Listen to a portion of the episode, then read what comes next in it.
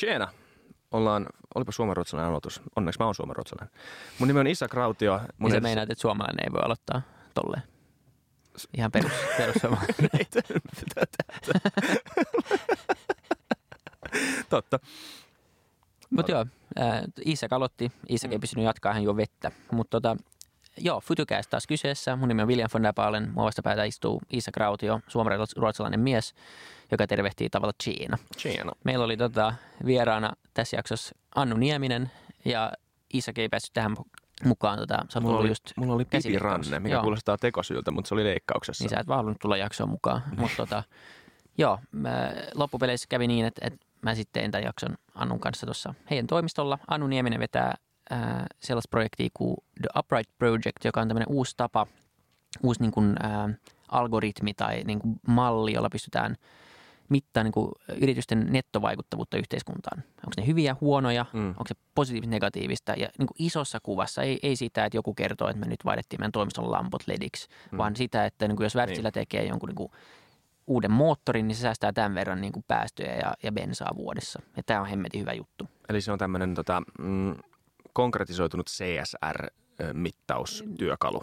Tietyllä tapaa ehkä vähän simplifioidusti, mutta mut just about Niin, näin. niin. Ja tota, super mielenkiintoista, koska se, sen tavoite on osittain mahdollistaa myös kuluttajalle paremmat valinnat tulevaisuudessa. Saada enemmän dataa, Joo. voidaan leikkiä sillä datalla ja työkalulla katsoa, että kenet mun pitäisi ostaa. Koska hirveästi puhutaan tästä, mutta hirveästi, tai hirveän vähän on oikeasti dataa ja se on vaikea olla vastuullinen kuluttaja, vaikka moni haluaisi. Niin, Tämä niinpä. yrittää nyt niinku osittain siihen tähdätä ja osittain myös niinku arvo, niinku yritysten arvostusta muuttaa. Ja tämä on On. ihan niinku valtava projekti. Tämä on ihan älytön. on paljon parempaa sen sijaan, että syyllistetään kuluttajaa niin kuin rajoittamaan itse omaa tota, käyttäytymistä, niin mieluummin ohjata sitä semmoiseen suuntaan, Just joka on niin. automaattisesti paljon parempaa ja, Jep. ja kestävämpää. Ja siis tota, tämä harmittaa aika paljon, että mä en päässyt tämän jakson, koska siis oli lähtökohtaisesti aika mielenkiintoinen aihe. Kyllä, mutta mä uskon, että tämä on niinku semmoinen, missä moni ei vielä tiedä, tämä on uusi projekti, niin kannattaa ehdottomasti, ehdottomasti tuota käydä tsekkaa tämä Upright Project ja, ja kuunnella tämä jakso. Ja, ja hei, käykää kertoa meidän somessa, että mitä mieltä te olette. Siellä on myös linkit Upright Joo. Projectiin ja, ja muuta vastaavaa. Ja, Seuratkaa Instagramissa, Facebookissa, Twitterissä myös nimellä FutuCast ja seuratkaa podcastia. On tärkeää, että menkää seuratkaa meidän podcastia Apple ö, Podcast-appilla, kaikilla Androidin eri podcast-appeilla, koska siellä saatte nämä jaksot on demand ja siellä löytyy myös meidän ensimmäinen tuotantokausi, missä on Just kaikennäköisiä hienoja vieraat, Esko Valtao ja Björn Wahlroos, Lee Anderson, mitä kaikkea muuta siellä on. Siis ihan niin kuin 15, ku- kol- 13. 13 tosi hyvää Joo. jaksoa, vaikka itse sanotaankin, niin, niin tota, ehdottomasti Niin. kannattaa sielläkin kuunnella. Ja, Kyllä. Tota, nyt mennään jaksoon kuuntelemaan kuuntele tätä hommaa. Jep.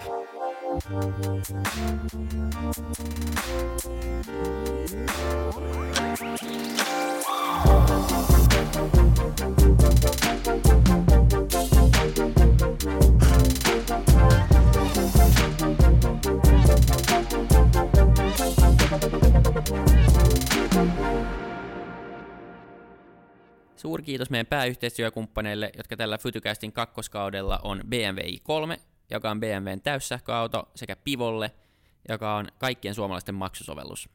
Käykää tutustumassa tarkemmin ja kertokaa meille, että ootteko te jo kokeilu. Yeah. Terve kaikki kuuntelijat.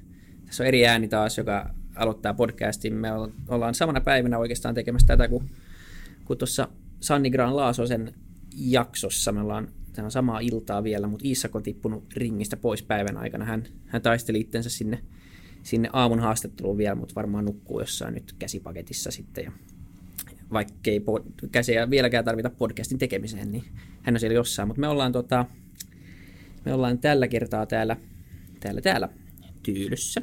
Ja me ollaan mielenkiintoisessa toimistossa, mielenkiintoisessa paikassa. Ja meillä on vieraana Annu Nieminen ää, Upright Projectista. Tervetuloa Fytycastiin. Kiitoksia. Tota, ihan alkuun mä luulen, että, että ehkä ei vielä niin moni ihminen tiedä, että mitä te täällä teette. Niin tota, mä ajattelin, että tässä olisi oiva tilaisuus nyt vähän kertoa, että mitä te oikeasti puuhaatte täällä teidän mukavassa toimistossa. No meillä on täällä tämmöinen jännä, jännä tonttujen kolo, missä me rakennetaan kvantifikaatiomallia ö, yritysten kokonaisvaltaisille vaikutuksille. Me mitataan siis nettovaikutuksia, joilla me tarkoitetaan ö, kaikkien paitsi hyvien, hyvien vaikutusten myös huonojen negatiivisten vaikutusten summaa. Ja mitä se käytännössä tarkoittaa? Nyt se meni vielä Mä luulen, että me joudutaan tarkentaa vähän vielä spesifi- tai vähän tarkentaa, tarkentaa tätä. No meillä on sellainen missio, että jos me mietitään, että minkälaista niin kuin impactiin liittyvää dataa tällä hetkellä äh, ihmisillä on käytössään päivittäisissä valinnoissa, puhutaan me sitten kuluttajista tai työntekijöistä tai sijoittajista, meistä kaikki tekee jotain päätöksiä joka päivä, niin se data, jota meillä on käytettävissä näiden päätösten tekemiseksi, on vielä toistaiseksi aika semmoista vähän epämääräistä ja usein perustuu anekdootteihin tai fiiliksiin. Jos mä menen vaikka Alepaan ostaa mysliä joka tiistai ja sitten mä katselen vähän niitä myslipaketteja ja yksi niistä on vaikka pakattu kierrätettävään pakkaukseen ja toinen niistä vaikka lahjoittaa 20 senttiä delfiineille ja kolmas niistä on luomua ja neljäs on jotain muuta, niin mulla ei oikeastaan mitään käryä, että mikä näistä mysleistä eniten vastaa mun arvoja. Tai jos mä haluaisin olla jotenkin niin arvojeni mukainen kuluttaja, että mitä ihmettä se edes tarkoittaisi. Niin me ollaan lähdetty sitten mylläämään valtavan tietomäärän kanssa, lähdetty tieteellisistä artikkeleista ja tieteellisestä datasta, että miten ihmiset voisi hyödyntää sitä jokapäiväisessä päätöksenteossa tieteellistä dataa, semmoisia määritelmistä dataa, mitä kukaan meistä ei pysty oikeasti lukemaan. Miten voitaisiin hyödyntää tämä modernia ATKta siinä, että me jotenkin tota, voidaan hyödyntää sitä tietoa ja olla paremman kuin vaan niin kuin fiilisten ja anekdoottien varassa esimerkiksi siellä Alepan hyllyllä. Okei, eli tavoite on, on niin kuin saada, että kuluttaja, niin, eli kuluttaja pystyy tekemään niin kuin fiksumpia valintoja oman niin kuin jonkun arvoprofiilin mukaisesti. Onko, onko tässä tarkoitus, että miten tämä tulee niin kuin manifestoitumaan, kun pääsette siihen teidän tavoitteeseen, että onko, sitä tietoa niin kuin paketeissa vai onko mulla joku appi vai, vai mistä – mistä mä saan sen tiedon siitä tuotteesta? Meillä on kolme niin kuin, äh, ihmisryhmää, jonka takia me tehdään tätä, jotka on sen tiedon käyttäjiä, eli, eli kuluttajat, työntekijät ja sijoittajat.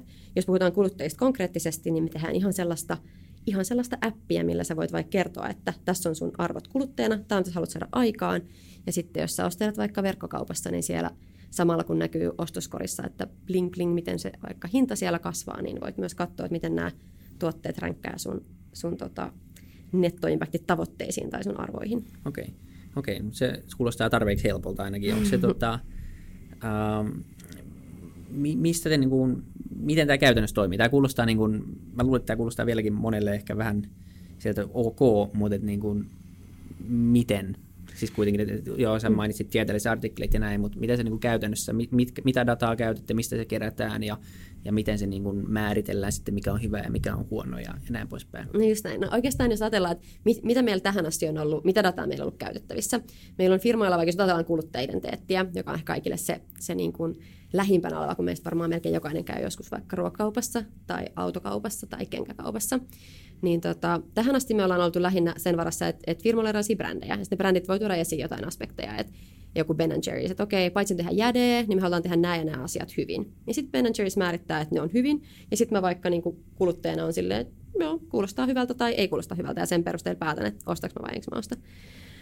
Tämä approach on, niin kuin, toimii, toimii ihan, niin kuin, ihan niin kuin okosti niin kauan, kun me ikään kuin ajatellaan vain yksittäisiä yksittäisiä valintoja niin kauan kuin meillä oikeastaan ei ole mitään suurempaa siellä taustalla, mitä me yritetään optimoida. Mutta sitten jos me mietitään oikeasti niin kuin ihmiskunnan resurssien optimointia ja semmoisia vähän isompia, kompleksimpia ongelmia, niin kuin vaikka ilmastonmuutos, ja me yritetään ymmärtää, että, että millä tavalla, millä tavalla me niin kuin oikeasti voisi alkaa hyödyntämään valtavia datamääriä, mitä meillä on maailmassa näiden päätöksen tekemiseksi. Niin siinä me tarvitaan jotain vähän enempää kuin mitä kenenkään mielestä aivokapasiteetti pystyy yksin yksin tota noin, niin määrittämään. Käytännössä mistä tämä data siis tulee? Me käytetään maailman laajinta tämmöistä open access, eli siis mm, kuka vaan voi käyttää ilmaiseksi ja avoimesti internetissä olevaa tieteellisten artikkelien tietokantaa, jonka nimi on CORE. Se on brittitutkijoiden aloittama projekti. Siellä on tällä hetkellä noin 80 miljoonaa tieteellistä artikkelia. Ää, jos lähtee miettimään, onko se paljon vai vähän, niin kaiken kaikkiaan kaiken kaikkiaan tieteellisiä artikkeleja esimerkiksi Google Scholarista taitaa olla 240 miljoonaa, se on sellainen kolmannes siitä ihan kivasti. Onko se riittävästi? Pian nähdään. Ähm, mutta idea siis on jollain tavalla ymmärtää, että mitä näissä tieteellisissä artikkeleissa sanotaan, eli ymmärtää kausaliteetteja niissä artikkeleissa.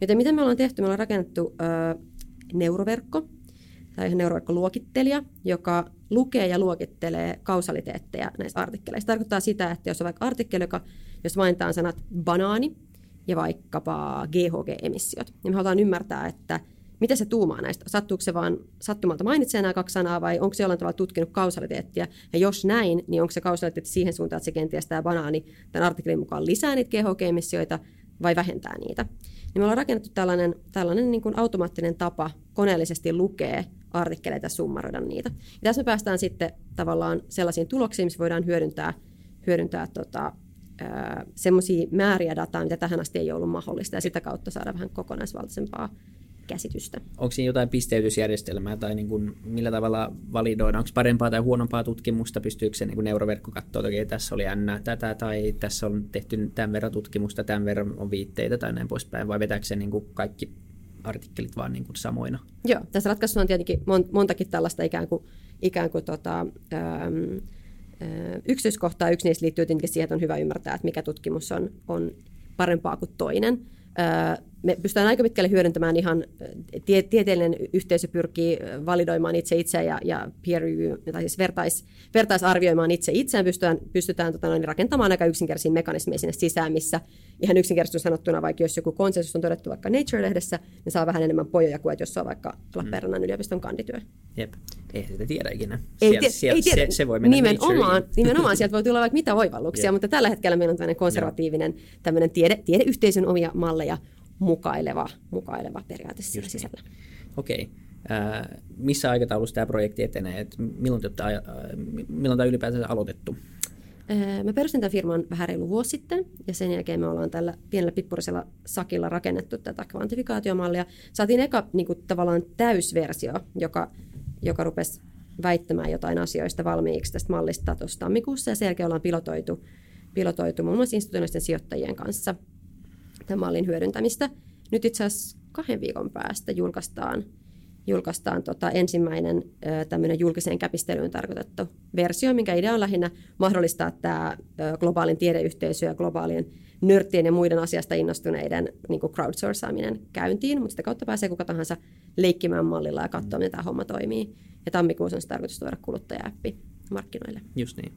Ja mikä on niin kuin lopputavoite? Onko olemassa tämä aika iso projekti, aika kunnianhimoinen monella tapaa? Mikä on niin kuin unelma tämän suhteen? Mihin tämän pitäisi johtaa? No meidän missio on siis luoda insentiivejä yrityksille optimoida nettoimpaktia. Tarkoittaa, että me halutaan vaikuttaa niihin ihmismassoihin, jotka viime kädessä määrää, miten raha liikkuu maailmassa. Eli ö, sijoittajiin, kuluttajiin ja asiakkaisiin on ne asiakkaat sitten, ö, tai siis kuluttajiin ja työntekijöiden ja, ja kuluttajien lisäksi toki myös B2B sitten yritykset tekee ostopäätöksiä ö, asiakkaina se tila, mihin me, mihin me ö, halutaan päästä, on se, että, että me pystytään tarjoamaan kaikille näistä kolmesta käyttäjäryhmästä jotain kättä pidempää tämän asian, asian niin kuin, tai omien päätöstensä fiksumpaan ja tietoisempaan tekemiseen. Tota, joo. Mites tota, jos mietitään, miksi tämä on tärkeää sun mielestä? Tämä on niin kuin, miksi, miksi pitää muuttaa? Mik, miksi tämä on niin kuin, miksi just nyt, miksi, miksi just te, miksi, miksi tämä pitää tehdä, mikä on niin se syy teille, että olette lähteneet tekemään tätä alun perin? No olen sitä funderannut tätä joskus suunnilleen niin lukiosta lähtien jo, että mä jotenkin aina tutkinut, että minkälaisten asioiden suhteen me ollaan ihmiskuntana tultu eteenpäin. Ja ollut innostunut siitä, että, että tota, meillä on tapana ihmisinä aina helposti valittaa kaiken näköisistä asioista, kokee erilaisia erilaisia tämmöisiä havaintoharhoja siitä, että miten asiat on hyvin ja huonosti. Ja minua on kiinnostanut pistää niin tosi isoon perspektiiviin, että missä me nyt oikeasti isossa kuvassa mennään. Ja yksi sellainen asia, mikä minusta on tosi mielenkiintoista, on se, että, että me ollaan niin kuin about ekaa kertaa, tai siis ei about, vaan ekaa kertaa ihmiskunnan historiassa sellaisessa pisteessä, että oikeastaan juuri kenenkään meistä ei tarvitsisi tehdä duunia.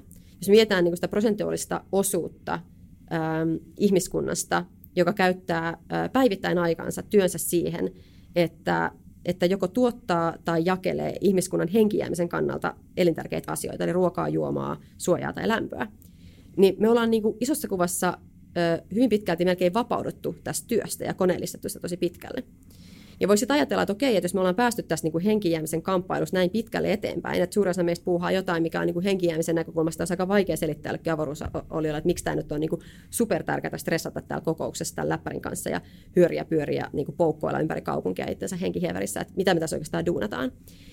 Niin tota, niin me lähdetään niin kuin miettimään, että, että miten me niin kuin, mistä tämä johtuu, että me duunataan niin kuin ihan hirveästi kaikkea, vaikka niin kuin tavallaan ulkopuolelta makrokuvassa katsottuna meidän pitäisi olla vapautunut aika monesta kaikesta härrellistä, niin mä oon tätä miettinyt tässä, tässä niin kuin vuosien saatossa, mä enemmän enemmän kiinnostaa se, että millä tavalla me oikeasti ymmärretään, että minkälaista arvoa organisaatiollisessa käytöksessä saadaan aikaan. Eli, eli tota, ihan jos me lähdetään vaikka, ja, ja mua kiinnostaa yritykset nimenomaan sen takia, että yritykset sitten, sitten tota, on musta kiinnostavin, tällä hetkellä yksinkertaisesti kiinnostavin organisoitumisen muoto ja ihmisten, niin kuin, ihmisten yhteistoiminnan muoto ja, ja määrittää tosi paljon sitä, miten me, miten me toimitaan. Ja miten me ymmärretään, että mitä yritykset oikeasti saa aikaan. Et meillä on tiettyjä mittareita, jotka on ollut, ollut hyviä ja palvelu varsinkin joskus meitä oikein hyvin. Et meillä on ollut tota, Meillä on ollut ymmärrystä nyt tietenkin jostain liikevaihdosta ja pörssikurssista ja kasvuprosenteista. Me ymmärretään jonkin verran työllistämisestä, ää, tota, verojen maksamisesta, sitä kautta yhteisten resurssien kustantamisesta. Ja meillä on joistain, niin kuin, joistain impacteista aika hyväkin käsitys, mutta sitten toisista meillä ei oikeastaan niin kuin mitään kärryjä. Sitten sen takia tämä keskustelu, mikä minua välillä turhauttaa aika paljon esimerkiksi niin kuin kasvun versus luonnonvarojen välillä, saattaa helposti jäädä vähän mustavalkoiseksi ja siinä ei oikeastaan päästä rakentamaan mitään ratkaisuja. Ja sen takia mä oon, mä oon aina itse pääni sisällä omissa päätöksissäni yrittänyt rakentaa ikään kuin tämmöistä nettoimpaktipuuta. Eli se, että okei, mitä tässä nyt kaiken kaikkiaan seuraa? Että okei, tämä firma vaikka nyt maksaa tämän verran veroja, okei, hyvä juttu. Se työllistää tämän verran tyyppejä. Okei, mun omassa henkilökohtaisessa arvomaailmassa, onko se hyvä vai huono juttu, että se työllistää näitä tyyppejä riippuu vähän siitä, että mikä se vaihtoehtoiskenaario on näiden tyyppien kannalta. Jos ne tyypit on sellaiset, että muuten ollut vaikka työttöminä, niin se on ehdottomasti hyvä juttu, että ne saa identiteetin, ne saa kyvyn, mahdollisuuden hankkia ää, taloudellisen niin kuin, itsenäisyyden ja vapauden toimia yhteiskunnassa, maksaa, ostaa ruokaa ja lapsille ja niin edelleen. Mutta sitten taas jos ne tyypit on vaikka ihan hemmetin skarppeja, etuoikeutettuja, nuoria, korkeakoulutettuja ihmisiä, niin vaikka kaikki mennyt tässä huoneessa, niin siellä on myös joku vaihtoehtoiskustannus. Me käytetään meidän, meidän aikamme just johonkin tiettyyn asiaan eikä johonkin muuhun. Ja niillä harvoilla, harvoilla ja niin kuin onnekkailla on vaikka varaa valita, mit, miten, mit, miten ne niin tekee työkseen, niin on myös suurempi vastuu. Ja siitä mä oon myös lähtenyt funtsimaan. Ja sitten, okei, okay, jotain muitakin impacteja, että joku firma, joka tekee, tekee tota, fyysistä tuotantoa, käyttää aina jotain luonnonvaroja mutta mitä se, mitä se saa luoda aikaan? Rakentaako se sähköverkkoa, hmm. mikä mahdollistaa sitä vaikka sairaaloja? Vai tekeekö se jotain, tota, jotain kertakäyttöhaarukoita? Vai mitä, mitä se oikeastaan niin kuin duunaa? Niin, öö, niin tota, tällaisesta lähtökeloista mä lähdin miettimään, että olisiko tällaista mahdollista oikeasti luoda joskus malliksi. Aika monesti, kun mä puhuin sitten varsinkin pienempänä erilaisten tota, setien kanssa tästä aiheesta, niin moni sanoo, että – ei sellaista ole mahdollista mitata ja nämä on arvokysymyksiä. Ja sitten mä jotenkin tällaisena vähän matemaattisena ja jonkin verran myös sitten niin kuin näihin ATK-juttuihin silloin tällöin perehtyneenä henkilönä rupesin miettimään, että onko se oikeasti niin mahdotonta, mitä väitetään. Että on totta, että täydellistä simulaatiota kaikista maailman impacteista jokaisessa sekunnissa on teoreettisesti niin mahdoton, mahdoton tavoitella.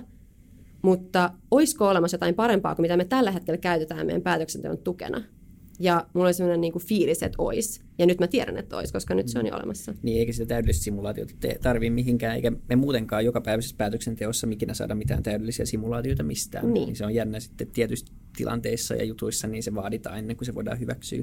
Mä oon aina tykännyt tuosta tavallaan niin kuin siitä, että mennään tarpeeksi niin kuin makrotasolle ja sillä, siihen, että niin kuin me ollaan puhuttu jonkun verran ilmastonmuutoksesta näistä kysymyksistä Ilkka Herlinin kanssa ja Mika Anttosen kanssa nyt tuossa pari viikkoa sitten ja tavallaan me ollaan nyt vihdoinkin ymmärretty oppia se, että se, sillä on oikeasti aika paljon merkitystä, niin kuin, että voidaan puhua yksittäisistä kuluttajista, sen valinnoista, niin kuin, ja että se, että mä en osta muovikasseja tänä vuonna, niin se on niin kuin hieno juttu, mutta ei se maailmaa muuta, vaan että ne isot kysymykset on, on ihan täysin muualla, ja mä luulen, että tämmöinen malli on, on aika tervetullutta, ja mä oon aina tykännyt siitä esimerkiksi vaan, että sillä on oikeasti merkitystä, että mitä se yritys tekee niillä luonnonvaroillaan, ja tällä hetkellä siitä ei saa mitään lisäpisteitä. Tai, tai niin kuin, se on sama, että oletko öljyyhtiö vai, vai joku, joka oikeasti yrittää niin kuin muuttaa maailman plus, tai että, että se öljyyhtiö saisi, tekee vaikka käyttää koko R&D niin kuin, tai tutkimusbudjettinsa, niin kuin ST1 esimerkiksi nyt tekee, niin, niin sitten taas niin kuin sen öljyn poistamiseen, mutta se ei näy missään, vaan yhtä paljon osoitellaan sormella kuitenkin. Ja se on aika ongelmallista, jos lähdetään semmoiseen niin miinusten minimointipeliin. Mm. Mm. Ja tällä hetkellä aika, aika monet niin kuin ihan tosi fiksutkin organisaatiot globaalisti esimerkiksi niin kuin luo niiden, niiden jotain vihreitä fundeja tai muuta poissulkumenetelmällä. Mm. Että vaikka emme enää ö, sijoita yhtiöihin, jotka ovat päätyneet tällä ja tällä listalle, mitkä listaa vaikka suurimpia kehokemissioiden aiheuttajia. Se voi kuulostaa niin kuin ensi alkuun hyvältä, että mä esimerkiksi itse välitän ilmastonmuutoksesta tosi paljon. Mutta mut sitten kun ruvetaan miettimään, että, että mitä, mitä me oikein optimoidaan, jos, jos me ainoastaan niin katsotaan ainoastaan niitä miinuksia, eikä lainkaan katsotaan, mitä sillä saadaan aikaan. Mm. Me saatetaan painaa villasella kaiken näköistä aivan totaalisen turhaa hääräystä, joka aiheuttaa niitä vähän, vähän vähemmän, ehkä kuin joku toinen toiminta, mutta on niin kerta sen turha. Ja siinä, jos me jotenkin niin kuin, lähdetään oikeasti niin katsomaan sitä nettoa, sitä, että mitä sillä saadaan aikaan, niin me ei niin kuin kauheasti päätä, päästä niin kuin puuta pidemmälle muuta kuin me voidaan vain tuomita, että joka ikinen energiayhtiö maailmassa on huonompi kuin joka ikinen vaikka joku appiyritys. Mä en henkilöisesti usko niin. Ja me ei tavallaan niin kuin päästä, päästä pidemmälle, jos me ei ruveta katsoa sitä nettoa. Niin nimenomaan. Se on, se on just näin. Sä oot käyttänyt joskus esimerkkiä kanssa siitä yritysten niin kuin CSR-raportoinnissa, eli niin kuin yritysvastuuraporteista ja siitä, missä firma X on myynyt vaikka jonkun tuotteen, joka säästää vuositasolla aika hirveän määrän niin kuin päästöjä tai polttoainetta tai mitä tahansa. Siitä ei kerrota mitään, mutta sitten kerrotaan siitä, että vaihdettiin 14 toimiston lamput energiasäästölamppuihin. Mm. Ja tavallaan se ehkä kuvastaa vain sitä, että se koko keskustelu on mennyt semmoiseen niin kuin liian mikrotason näpertelyyn. Ja mä luulen itse, että se syy, miksi se on mennyt siihen, että peruskuluttajalla, kelle kuitenkin viestitään perussijoittajalle ja peruskuluttajalle, niin silloin paljon helpompi ymmärtää näitä niin kuin mikrovaikutuksia ja näitä niin kuin oman arjen lähellä olevia asioita. Et, et mä en niin kuin kuluttajille ymmärrä, että tämä päästösäästö on, mitä merkittävä se on, mutta mä pystyn itsekin jotenkin samaistumaan niihin lampun vaihtoihin, kun mä tein se itse viime viikolla ja mä automaattisesti tykkään sitä yrityksestä. Ja se on tosi inhimillistä, että me ei ymmärretä asioiden skaaloja, että me sekoitaan tosi paljon pieniä ja isoja asioita, koska ei meillä ollut mitään, yksi, mitään tota noin, niin, yhtenäistä mittaa impactille toiseksi minkä takia me ollaan, me ollaan helposti keskitytään sellaisiin asioihin, mitkä on hallittavia ja mitkä on lähellä. Monet niin kuin tosi hyvät ja tosi skarpit ja, ja fiksutkin yritykset on ihan todella niin kuin jumissa tuijotellen ainoastaan niitä omia niin kuin sisäisiä impacteja. Eli jos mietitään niin arvoketjun näkökulmasta, niin voidaan karkeasti jakaa, jakaa vaikutukset kolmeen kategoriaan. On yksi, mitä tapahtuu yrityksen sisäisistä toiminnoista, jos vaikka nyt pyöritään tehdasta, niin siihen liittyvät päästöt, ihmiset, joita me työllistetään ja niin edespäin.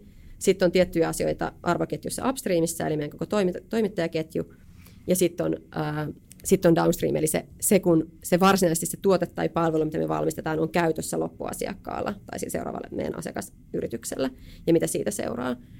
Niin jotenkin tästä, tästä näkökulmasta, kun tarkastellaan, niin valtaosa yrityksistä on aika, aika tota noin niin, aika paljon keskittyy niihin sisäisiin impacteihin, vaikka nois kooltaan huomattavasti merkityksettömämpiä. Katsotaan just tämmöisiä Green Office-hankkeita tota, ja muita. Ja mä haluan korostaa, että millään tavalla pointti ei ole, että, että niillä ei olisi mitään väliä. Mm. Toki maailman mittakaavassa on myös väliä, minkälaisia ne officet on. Mutta sen tulisi olla sen niin kuin toimistoista vastaavan henkilön se niin kuin impact-projekti siinä yrityksessä. Se, että jos toimitusjohtaja kuittaa impact, impact tota noin, niin asiat tämmöisellä niin kuin, mm, tukitoimintoihin liittyvällä asialla, ei katso sitä core-bisneksen impactia, niin sitten ollaan kyllä aika, niin kuin, aika pihalla. Niin, jos siitä raportoidaan ja se niin. Niin tuodaan esille tavallaan, että se on tietynlaista, että CSR peilaa ehkä semmoinen tietynlainen niin kuin greenwashing-juttu, ja se on pakko niin kuin, tuoda jotain esille, mitä tehdään, mm. ja, ja peitellä sitä, sitä mitä tehdään. Ää, mikä sua ärsyttää tämän lisäksi, mikä ärsyttää eniten niin kuin tässä koko niin kuin yritysvastuukeskustelussa, onko olemassa niin sellaisia asioita, että kun niistä puhutaan, joku sanoo jotain, niin sitten haluaisi niin kuin mm. heti hyppää siihen keskusteluun ja kertoa, että se ei mm. ehkä mene ihan noin. No mä tavallaan, mä symppaan aika paljon kaikki, jotka, on, jotka tekee työkseen jotain näitä vastuullisuusjuttuja. Aika usein niistä on itse niin kuin, turhautunut ihan samoihin asioihin kuin mistä mäkin vahtoon.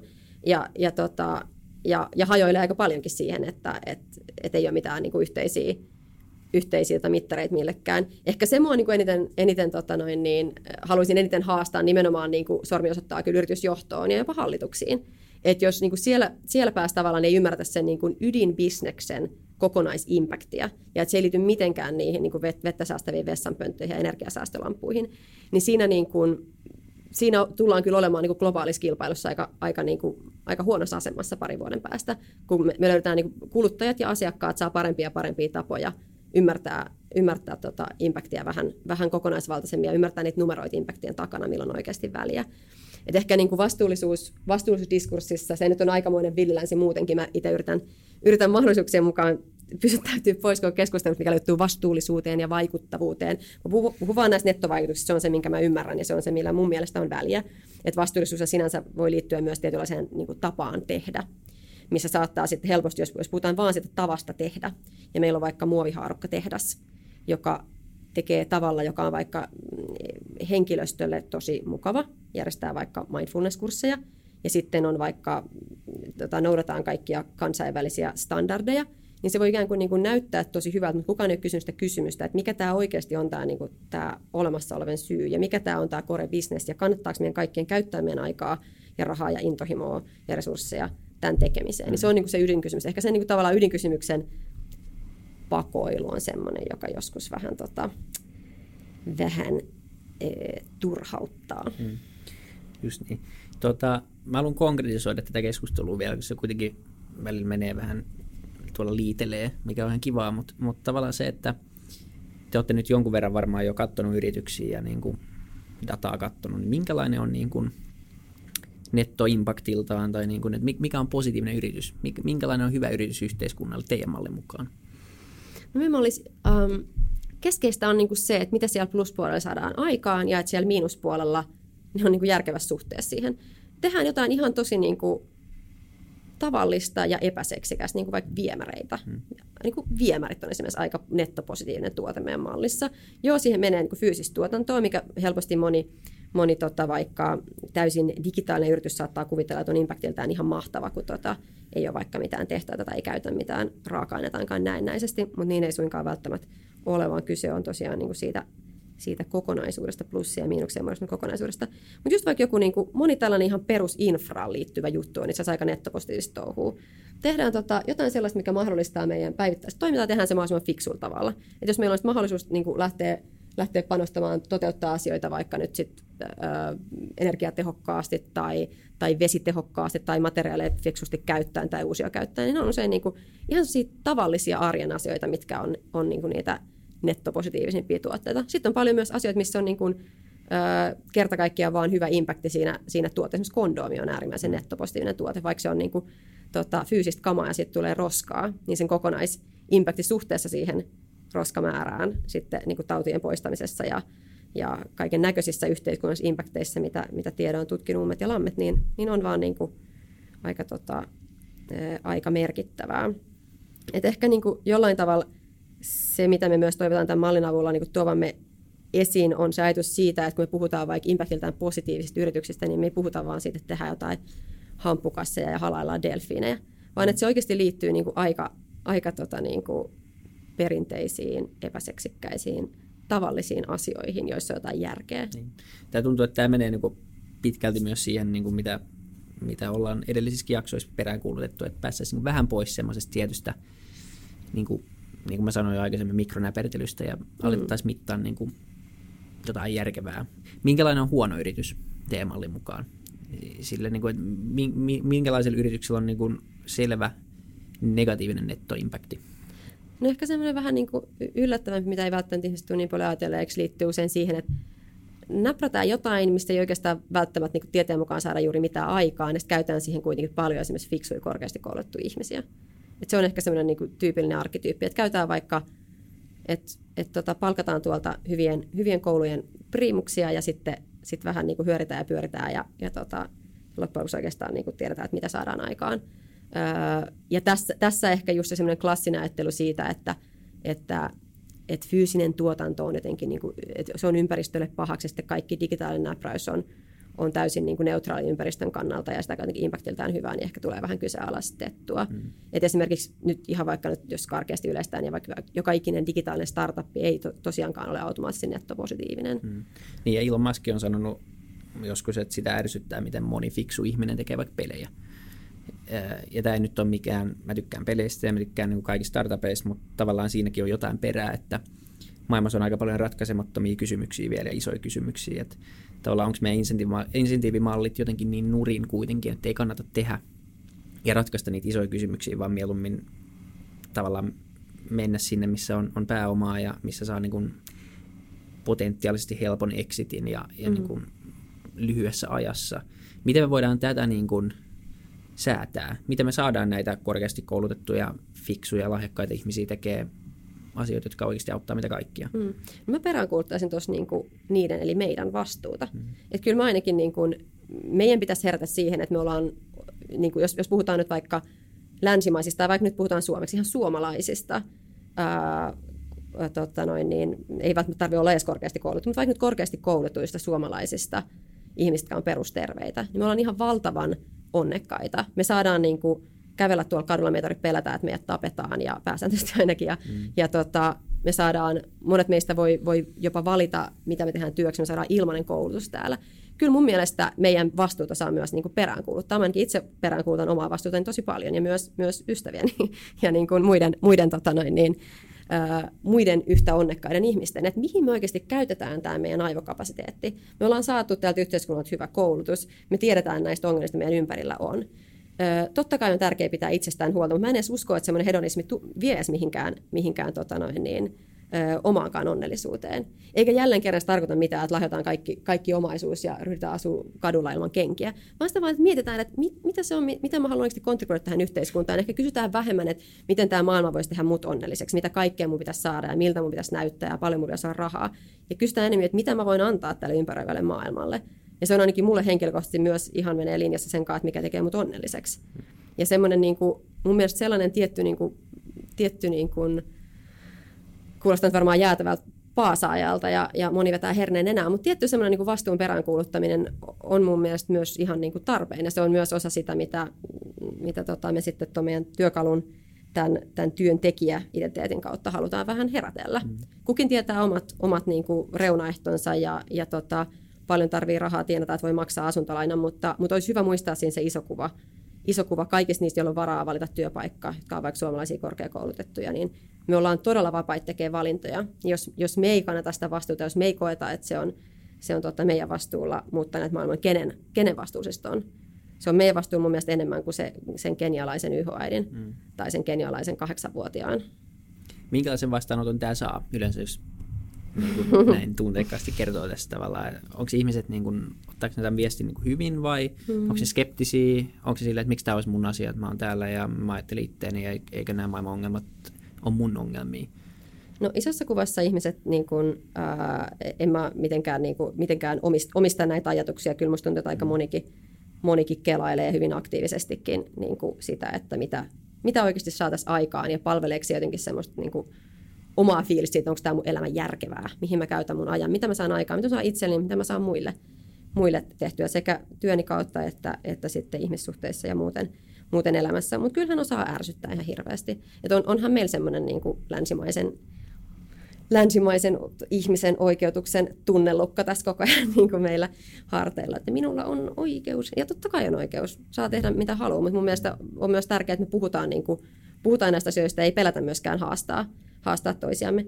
Ehkä tärkeintä on tavallaan tuoda ne viestit semmoisella tavalla esiin, ettei, ettei ne tunnu hyökkäävältä ja ettei se, ettei se tavallaan se oma defenssi ota sit niinku yliotetta siitä tilanteesta, että ihmiset kokee tarpeen ruveta puolustelemaan valintoja. Mulla ei missään, missään, niin kuin, missään niin kuin nimessä ole mitään intressiä syytellä ketään mistään. Ei. Kaikilla meistä on omat valintamme ja omalaiset erilaiset evoluutiovaiheet uralla ja vaikka mitä. Ja monenlaisia asioita kannattaa, kannattaa oppia erilaisissa paikoissa – ja vaan, kaikki, vaan itse voi tietää, että mikä on, mikä on tapa, miten oikeasti itse tuo omia skillsejä eteen. Mun on ehkä enemmän ollut vapauttavaa sen itselleni miettiä, että, että voi niin lakata miettimästä niin itseä, että mitä kaikkea minä haluan, ja alkaa miettiä, että mitä, niin kuin, mitä mä voisin antaa. Että ihan vaan niin arkisesti. Mutta kyllä mä uskon, että moni niin funtsiikin jo. Mä luulen kanssa, mä ainakin miettinyt jo pitkään, että oma, omaakin yrittäjyyttä sillä, sillä kannalta, että, että varsinkin sitten kun osaa jotain oikeasti mm. ja pystyy antaa jotain, mm. niin sen, sehän on niin kuin, se on ihan mahtava syy herätä aamuisin, että, mm. että pystyy tekemään vaikka niin kuin jotain impact-sijoittamista tai niin kuin jotain, mm. jotain firmaa, jolla on oikeasti jotain,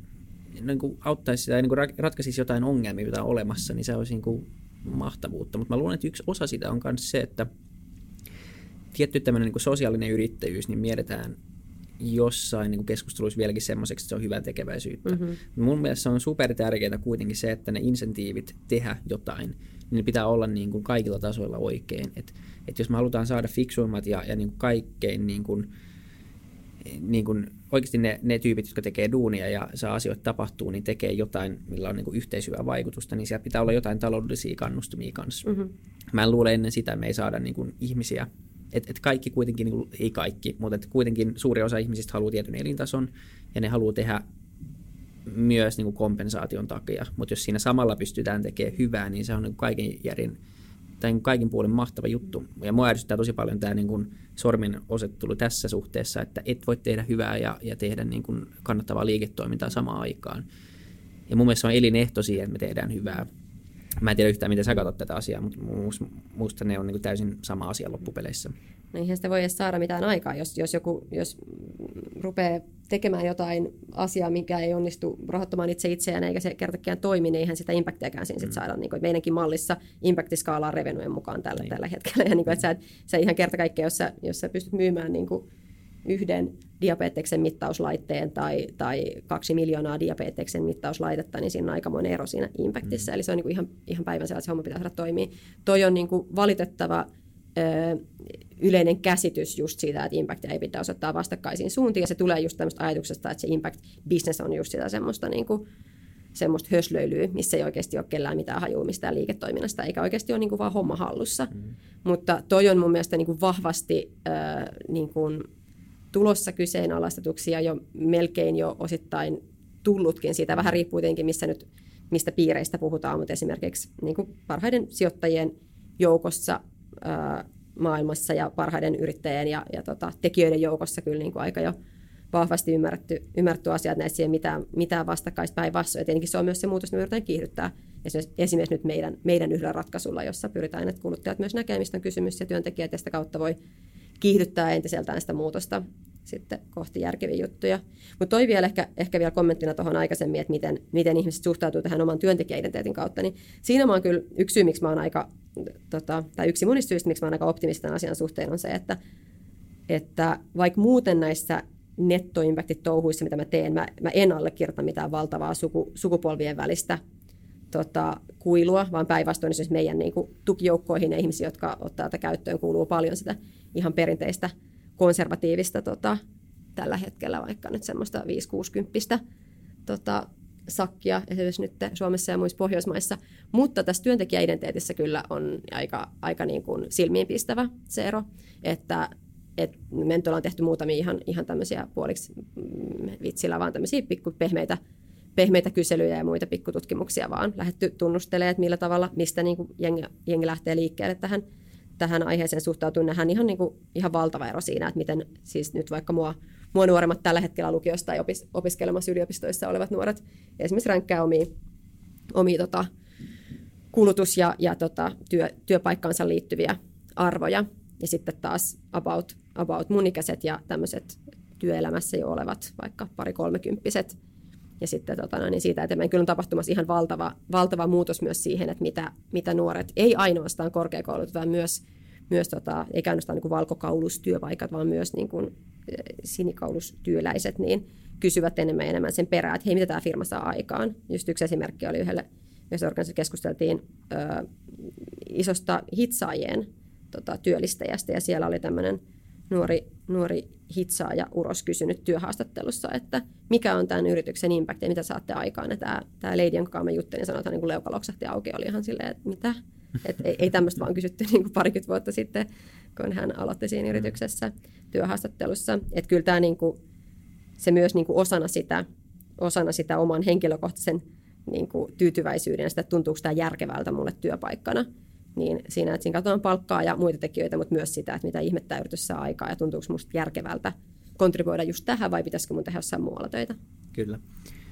Luuletko, että se on mahdollista, että tämä kehittyy tämmöiseen ainakin mun mielestä ihan hyvään suuntaan, että, että meidän oikeasti niin kuin yritysten tekemisellä on väliä ja sitä pystytään tarkastelemaan kriittisesti ja ne yritykset, jotka niin kuin jotain yhtään kiinnosta ja jotka, jotka tekee niin kuin, joilla on, on negatiivinen impakti ja tekee niin kuin asioita ja niitä ei kiinnosta niin kuin kehittyminen, että, että ne ei vaan pärjää.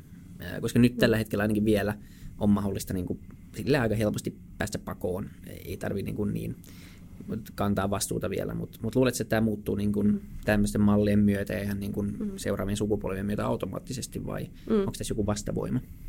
No mä en ehkä niin kuin mä en koskaan näe itseni ennustajana, vaan enemmän pyrin vaikuttaa mm. siihen. Niin kuin ehkä sanoin, mä pyrin itse kiir, niin kuin kiihdyttää tätä muutosta ihan sen takia, että meidän planeetalle ei ole kauheasti niin kuin aikaa odottaa, että kaikki kokee jonkun henkilökohtaisen herätyksen, vaan meidän pitää saada tämä vähän systemaattisempaakin niin kuin, ää, muutosta aikaan. Mä en usko, että ihan hirveän pian tulee, tulee kertoa sellaista tilannetta. Toi, toi, on, toi on niin kuin hyvin pitkälti myös toimiala ää, kysymys. Mm. On erilaisia, erilaisia aloja, missä toi, missä toi tota, on jo tänään enemmän niin kuin, tota, arkipäivää. Se kaikesta tästä viherpesun määrästä. Eihän semmoista tehtäisi, jos ei koettaisi jotain tarvetta tehdä kaiken maailman hömpänpömppää.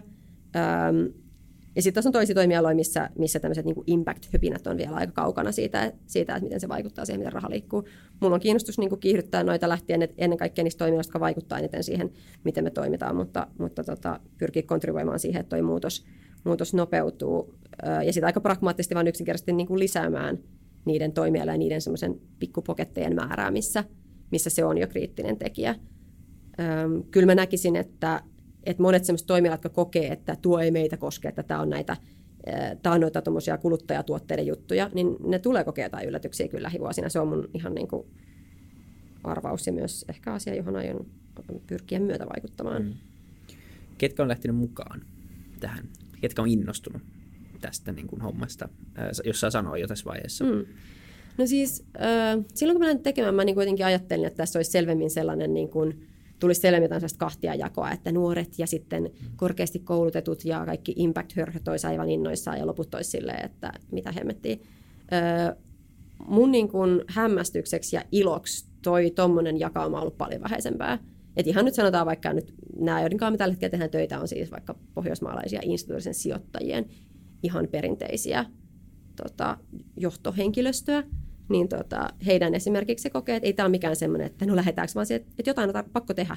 Että me tehdään mieluummin niin kuin ensimmäisten kuin viimeisten joukossa, koska sitten päästään vähän määrittämään sitä peliä, eikä tulla siellä viimeisenä ja sitten otetaan mitä, mitä jäljelle jää.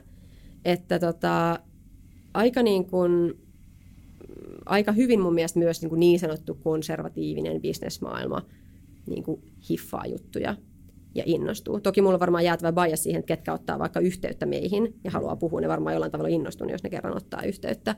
On toki myös semmoisia, joilla menee sitten ihan niin kuin kaikki ohi, mutta mun on vaikea niin jotenkin demografisesti niitä siiloa tai, tai katsoa esimerkiksi jonkun iän tai sukupuolen mm. mukaan, että yhtä lailla niin kuin keski-ikäiset miehet kuin nuoret naisetkin on niin kuin hiffa, että tämä on joku sellainen juttu, mitä tota, mikä liittyy niin kuin tulevaisuuteen aika piankin. Mm mitkä on, tota, mitä sä luulet, että tulee olemaan, niin kuin, jos miettii niin kuin yleisesti koko tätä niin kuin hommaa, mutta myös tavallaan ehkä teit yrityksenä, niin mitkä on isoimmat niin kuin jarrut tai haasteet? Että jostain, mun mielestä on niin itsestään selvää, mutta mä en usko, että se on kaikille.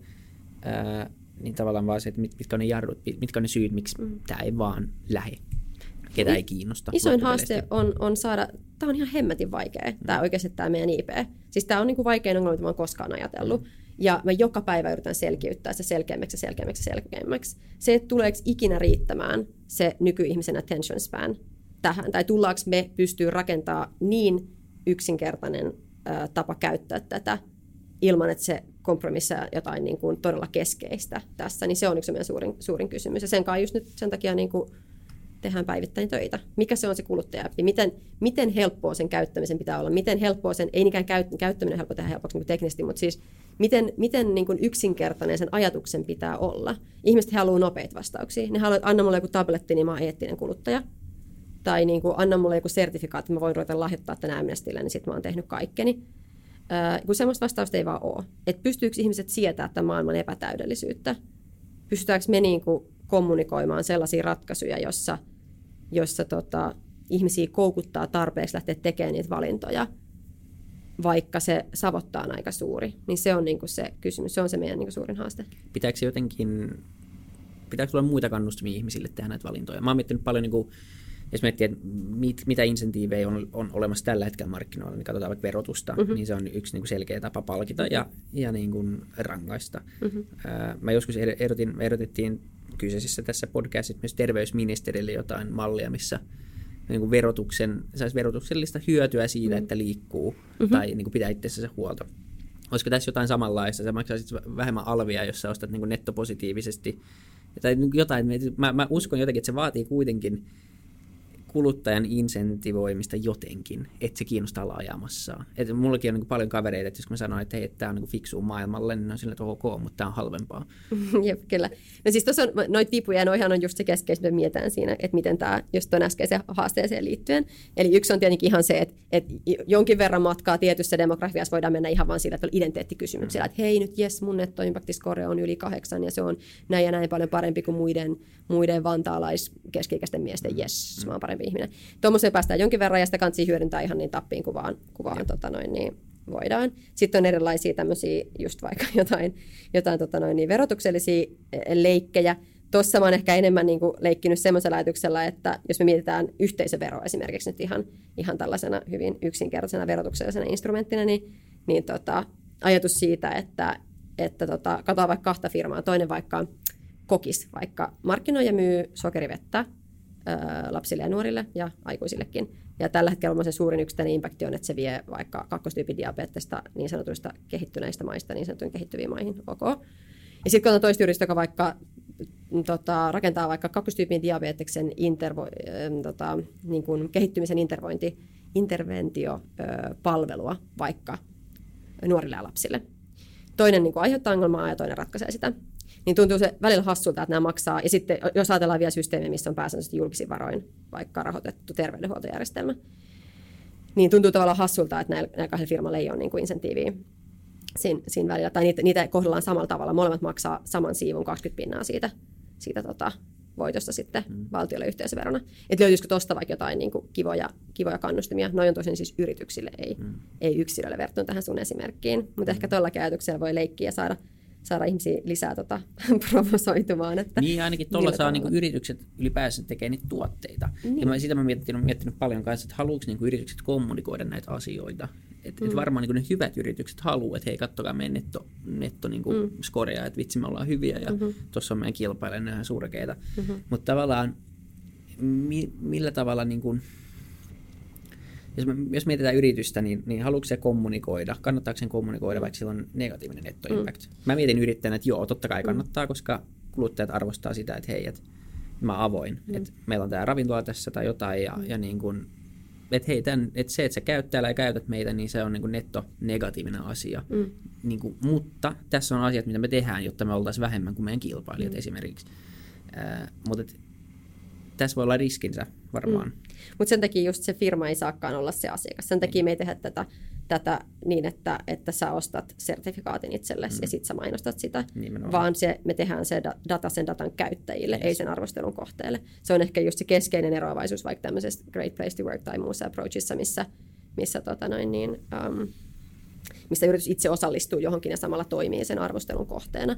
Meillä nämä yritys ollakseen meidän mallissa ei tee mitään. Kaikki data tulee julkisista lähteistä. Mm. Just niin. Ne, ne ei saa antaa teille mitään dataa, vaan te Ei. poimitte ne, mitä on, on saatavilla. Pääseekö niin pienet yritykset mukaan tällaiseen? Joo, Sitä meillä kautta? on paljon kaikkia aika pieniäkin yrityksiä. Ainoa haaste on se, että tällä hetkellä, jos, ei sit, jos toimintaa, että et ne on helposti aika pakkasella siinä vaiheessa, jos on vasta paljon vaikka sijoitettu rahaa, mutta mm. ei ole tullut vielä mitään ulos. Mutta mut se on myös totta. Siinä vaiheessa ollaan vasta niinku syöty resursseja eikä saatu mitään vaikutusta aikaa. Mutta joo, ei ole mitään koko, koko rajoitetta Just meidän niin. Siis super mielenkiintoista kaikin tavoin. Mä uskon, uskon niin kuin täysillä siihen, että tämä on oikea tapa niin kuin tehdä asioita. Ja mä toivon, että, että tämä niin kuin appien myötä ja, ja tietoisuuden levittämisen myötä alkaa niin kuin näkyä pikkuhiljaa enemmän ja, ja tästä aletaan puhumaan enemmän. Tota, ää, meillä on ollut tapana kaikilta vierailta kysyä loppuun sama kysymys. Ää, ja, ja se on ollut se, että, että mikä olisi niin kuin yksi iso unelma maailmalle tai Suomelle, mutta lähinnä maailmalle. Että, että yksi sellainen juttu, minkä haluaisi ratkaista ja, ja miksi. Täytyykö se liittyä tähän aiheeseen, mistä me ollaan keskusteltu? Ei, ei. Ei se voi liittyä ihan mihin tahansa. Okei. Okay. No mä vastaan rehellisesti, mitä mun tuli mieleen. Mun suurin unelma ehkä maailmalle on se, että me alettaisiin oppia niin kuin, käsittelee ihmisyyteen liittyviä skillsejä samalla vakavuudella, kun me käsitellään vaikka matematiikkaa ja biologiaa ja maantiedettä ja, ja tota, kuvaamataitoa ja muita vaikka kouluaineita. Tarkoittaa sitä, että me alettaisiin niin hiffaa, että sellaiset asiat, mitkä oikeasti määrää tosi paljon sitä, miten maailma tällä hetkellä toimii, liittyen tähänkin keskusteluun, mutta laajemmin myös – että ne ei ole vaan semmoista niinku taikahippupölyä, että millä tavalla vaikka ihminen voi ymmärtää, tarkastella vaikka omia, omaa jotain egonsa ääntä, että minkä takia mun on pakko saada tämä kaikki. Me oltaisiin niinku sen vankeja, että meillä on jotain tunteita, mitä me ei ymmärretä. Me oltaisiin oikeasti niinku suhtautua tälle ehkä ihan kliseisesti sanottuna tämmöisiä niin kuin fixed mindset versus growth mindset. Me oltaisiin oikeasti suhtautua näihin skillseihin niin kuin asioita, joita voi oppia. Empatia esimerkiksi voi niin kuin kehittää, sitä voi kasvattaa. Toisen kuuntelemisen taitoa voi kehittää ja voi kasvattaa. Ja mä näen tämän jonkinnäköisenä niin kuin fundamentaalisena ennakkovaatimuksena siihen, että esimerkiksi nämä äsken mainitut asiat oikeasti menee eteenpäin. Joka on se, että me ihmisen aletaan niin kuin ottaa itsemme vähän vähemmän vakavasti ja tämän maailman tulevaisuus vähän enemmän vakavasti. Ja mä uskon, että toi tulee olemaan koulutuksen kannalta se, se seuraava suunta, mihin me yritettiin vähän tänä aamullakin jo päästä ja okay, aika vähän loppu, loppu kesken, mutta tavallaan se, että paljon puhutaan siitä keskitytystä koulujärjestelmästä ja mittaamisesta ja näin, mutta että kun opitaan pikkuhiljaa oppimaan ja saadaan teknologia avuksi, niin se aika, mikä menee siihen niin kuin, niin kuin kovien taitojen oppimiseen, niin tulee vähentymään toivon mukaan. jolloin ainakin mun oma hypoteesi on se, että me voidaan oikeasti kokoontua ihmisinä ja niin kuin kohdata toisiamme paljon enemmän niin kuin jo päivittäisellä tasolla ja, ja niin kuin oppia oikeasti olemaan ihmisiä enemmän kuin aikaisemmin. Ja meidän ei tarvitse opetella sitä tuolla niin kuin politiikassa mm. tai niin kuin maailman isoimpien firmojen tota, boardroomissa. Just näin. Et kun me ollaan opittu, että kun mua kiukuttaa niin paljon, mä haluan tämän, niin mun ei tarvitse niin Amerikan presidenttinä tai jonkun yes. Fortune 500-yrityksen HPJina harjoitella näitä juttuja. Mä voin opetella sen vaikka ala-asteella mm. ja sitten tehdä vähän fiksumpia valintoja meidän kaikkien kannalta myöhemmin. Ja mä oon nähnyt tämän itse niin kuin, toki vielä, vielä tota, toistaiseksi lyhyehkön työurani aikana, nähnyt sitä aika paljon myös niin kuin isojen, isojen yritysten niin kuin johtori, mitä voi tapahtua, jos, jos ne skillsit, niin aletaan oikeasti suhtautua kriittisesti. Me mennään aika, aika autopilotilla, aika sokeasti, eikä ehkä nähdä, nähdä tuollaisia tota, ihmisyyden peruskilsien opettelua, että miten se tapahtuu ja miten sitä voi myös vaatia toisilta, esimerkiksi johtajina. Ää, niin se on musta, musta tota noin niin, se on suunta, johon haluan panostaa, joka on mun unelma myös ihmiskunnan tulevaisuuden kannalta. Kyllä. Jos haluatte paremman maailman, niin kuunnelkaa tätä jaksoa ja käykää googlettamassa Upright-projektia ja leikkimässä heidän mallien kanssa ja kaikkea muut vastaavaa. Ja toivottavasti kuullaan tästä sekä suusta vielä paljon enemmän. Tosi kiva, kun pääsit mukaan ja tota, kaikkea hyvää jatkoa. Kiitoksia, samoin.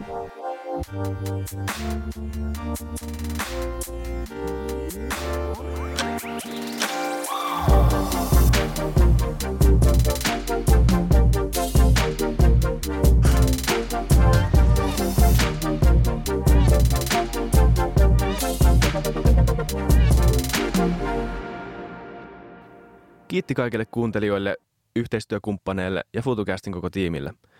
Isa Kraution ja William von der Baalinin lisäksi, Isa Kraution minä, tiimiin kuuluu tuotantovastaava Samuel Happonen ja media vastaava Tuumas Lundström. Ja kiitos Niko Noanalle tästä upeasta tunnaribiisistä, joka on mukana Lululandissä. Seuratkaa mitä somessa nimimerkillä FutuCast, millä tahansa podcast-alustalla ja niin ja saa arvostella. Mielellään. Thanks. Moi moi.